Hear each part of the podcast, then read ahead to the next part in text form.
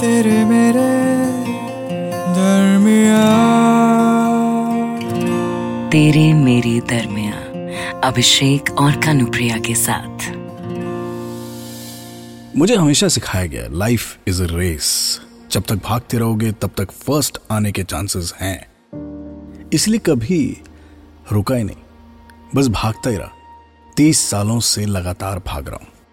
कभी मीटिंग्स के पीछे कभी अप्रूवल्स की दौड़ में कभी मेट्रो की लाइन में एंड ऑल ऑफ़ दैट जाने कितनी फैमिली वेकेशंस और दोस्तों की शादियाँ मिस की मैंने। लाइफ की एक एंडलेस रेस के लिए। जिसमें मुझे पता नहीं है कि आखिर मैं भाग क्यों रहा हूँ। फिनिश लाइन के पार ऐसा क्या है जो मुझे हासिल करना है? वो दौर मेरी ज़िंदगी का जब मुझे मंडे मोटिवेशन की नहीं, बस लाइफ में दौड़ते रहने का मोटिवेशन चाहिए था। और तब एक मंडे आफ्टरनून को तुम आकर मेरी बगल वाली डेस्क पे बैठ गई। I am Neha do know say canteen किधर है? आज ही ज्वाइन किया मैंने। आई हैव नो आइडिया मैं कभी लंच कैंटीन जाकर नहीं करता। मुझे लगता टाइम वेस्ट होता है। बट उस दिन, पता नहीं क्यों, तुम्हें कैंटीन का रास्ता दिखाते दिखाते शायद मैं पहली बार लंच करने गया। तुम्हारे चेहरे पे एक्साइटमेंट और साथ में वो तुम्हारी कामनेस को देखकर मैं हंस रहा था और सोच रहा था कि अनजान हो तुम, लेकिन बहुत जल्द तुम भी इस रेस का हिस्सा बनने वाली हो। आज दो साल हो गए उस बात को। और तुम रत्ती भर भी नहीं बदली। बदला कौन? मैं। मैंने तो बस तुम्हें कैंटीन का रास्ता दिखाया था, पर तुमने मुझे लाइफ जीने का रास्ता दिखाया। मीटिंग्स के बाद की लाइफ का पोइट्री शोज़ का लाइव म्यूज़िक कैफेज का, दोस्तों के साथ चिल्ड आफ्टरनून्स का, और कभी कभी बस खुद के साथ यूँ बैठे रहने का। तुमने मुझे इन दो सालों में उस अमन से मिलवाया जिसे मैं इस कॉपरेट लाइफ की रेस में बहुत पीछे छोड़ाया था। हर सुबह तुम्हारे ऑफ़िस आने का इंतज़ार करने लगा। जिस तुम्हारे आते ये दौड़ती भागती ज़िंदगी एकदम से थम जाती थी। आधी रात को भले क्लाइंट कॉल ना उठाऊं मैं, पर जब तीन बजे कॉल करके तुम पूछती थी कि आइसक्रीम खाने चलोगे तो खुद को रोक नहीं पाता था। दिन कितना भी बुरा बीत रहा हो मेरा, पर जब शाम को तुम्हें घर ड्रॉप करते हुए गाड़ी में बस हम दोनों होते थे तो सब ठीक हो जाता था। कुछ लोगों के साथ ना लाइफ में भी just fit like two pieces of a puzzle शायद तुम मेरा वो लॉस्ट पजल पीस होने जो मुझे कंप्लीट करता है।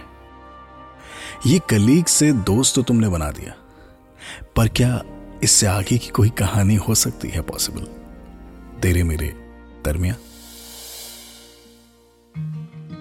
आओ ना आओ बैठो फुर्सती बातों का बाज़ार लगाएँ।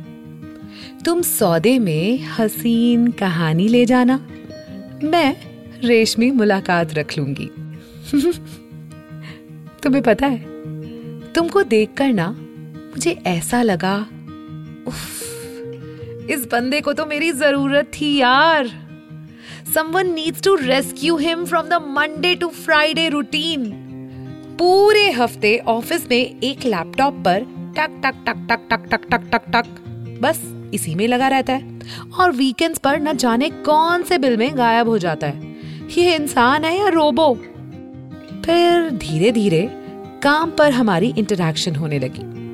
जब भी तुमसे बात करती तो लगता जैसे कोई ना प्याज की एक एक परत उतार रही हूँ। हर कॉन्वर्सेशन में तुम्हारे बारे में कुछ नया पता चलता। जैसे कि ये कि तुम्हें पुराने विनाइल कलेक्ट करने का शौक है। तुम्हें लिटरेचर और पोएट्री का शौक है।